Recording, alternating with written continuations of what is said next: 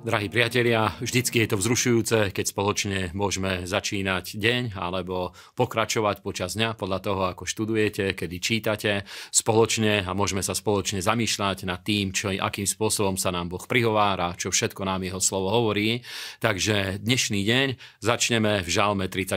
a 34. žalm je jeden z mojich obľúbených žalmov. Veľmi veľakrát som sa ho modlil, veľmi veľakrát som ho prehlasoval pred pánom a budeme čítať od 7. až do 9 9. verša. A povedia, tento biedný volal a hospodin počul a vyslobodil ho zo všetkých jeho úzkosti a zachránil. Aniel hospodinov táborí okolo tých, ktorí sa ho boja a vytrhuje ich a okúste a vidzte, že dobrý je hospodin a blahoslavený muž, ktorý sa utieka k nemu. Amen. Božie slovo nám hovorí, že ako je dôležité, aby vo svojich úzkostiach a v každej situácii, ktorá nás v živote stretne, aby sme dôverovali pánovi, pretože Boh okolo nás táborí a vytrhuje nás z každej úzkosti, z každého boja, z každého tlaku. A keďže život prináša veľmi veľa víziev, prináša veľa aj takých situácií, ktoré emotívne alebo v oblasti našich eh, eh, pocitov, myšlienok ťažšie zvládame, práve preto Božie slovo nám hovorí, aby my sme išli a aby sme volali na pána ako na svojho vysloboditeľa, lebo on je ten, ktorý nás zachráni a vytrhne zo všetkého zlého a Božie slovo hovorí, aby sme prišli a aby sme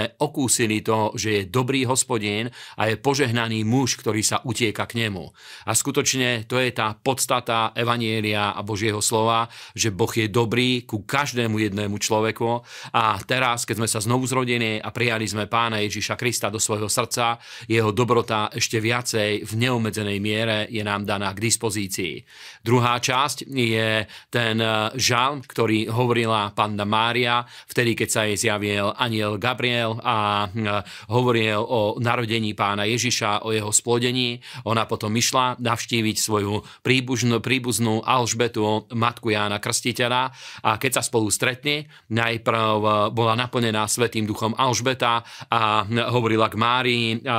hovorila jeden chválospev na Máriu a na, a, a na dieťa alebo na plod, ktorý bol v jej vnútri a potom na Máriu preskočilo pomazanie, preskočil Svetý duch a povedala tento žalm, ktorý zase spoločne si prečítame v prvej kapitole Lukáša od 46 do 56. A Mária riekla, moja duša zvelebuje pána a môj duch plesá nad Bohom mojim spasiteľom, pretože pohľadol na poníženie svojej dievky, lebo hľa odteraz ma budú blahoslaviť všetky pokolenia, pretože mi učinil veľké veci ten mocný a sveté je jeho meno a jeho milosrdenstvo od pokolení a pokolení tým, ktorí sa ho boja a dokázal silu svojim ramenom, rozstýlil mysel pyšných myslových srdca, zvrhol mocnárov z trónov a povýšil ponížených, lačných naplnil dobrými vecami a bohatých poslal preč prázdnych a zaujal sa Izraela svojho služobníka, aby sa rozpamätal na svoje milosrdenstvo a tak, ako hovoril našim otcom, na milosrdenstvo slúbené Abrahámovi a jeho semenu na väčnosť a Mária zostala s ňou asi tri mesiace a potom sa navrátila do svojho domu. Amen. A Panna Mária skutočne hovorila jedno obrovské proroctvo a dala obrovskú vďaku za Božiu milosť, ktorá sa jej dostala. A my ako kresťania, ako biblicky veriaci kresťania, obrovsky si ctíme e, túto židovskú mladú ženu, ktorej originálne meno bolo Miriam a e, veľmi si ctíme jej odozdanosť a zaviazanosť voči živému Bohu, pretože ona sama o sebe povedala, že prijala od Boha milosť, teda e,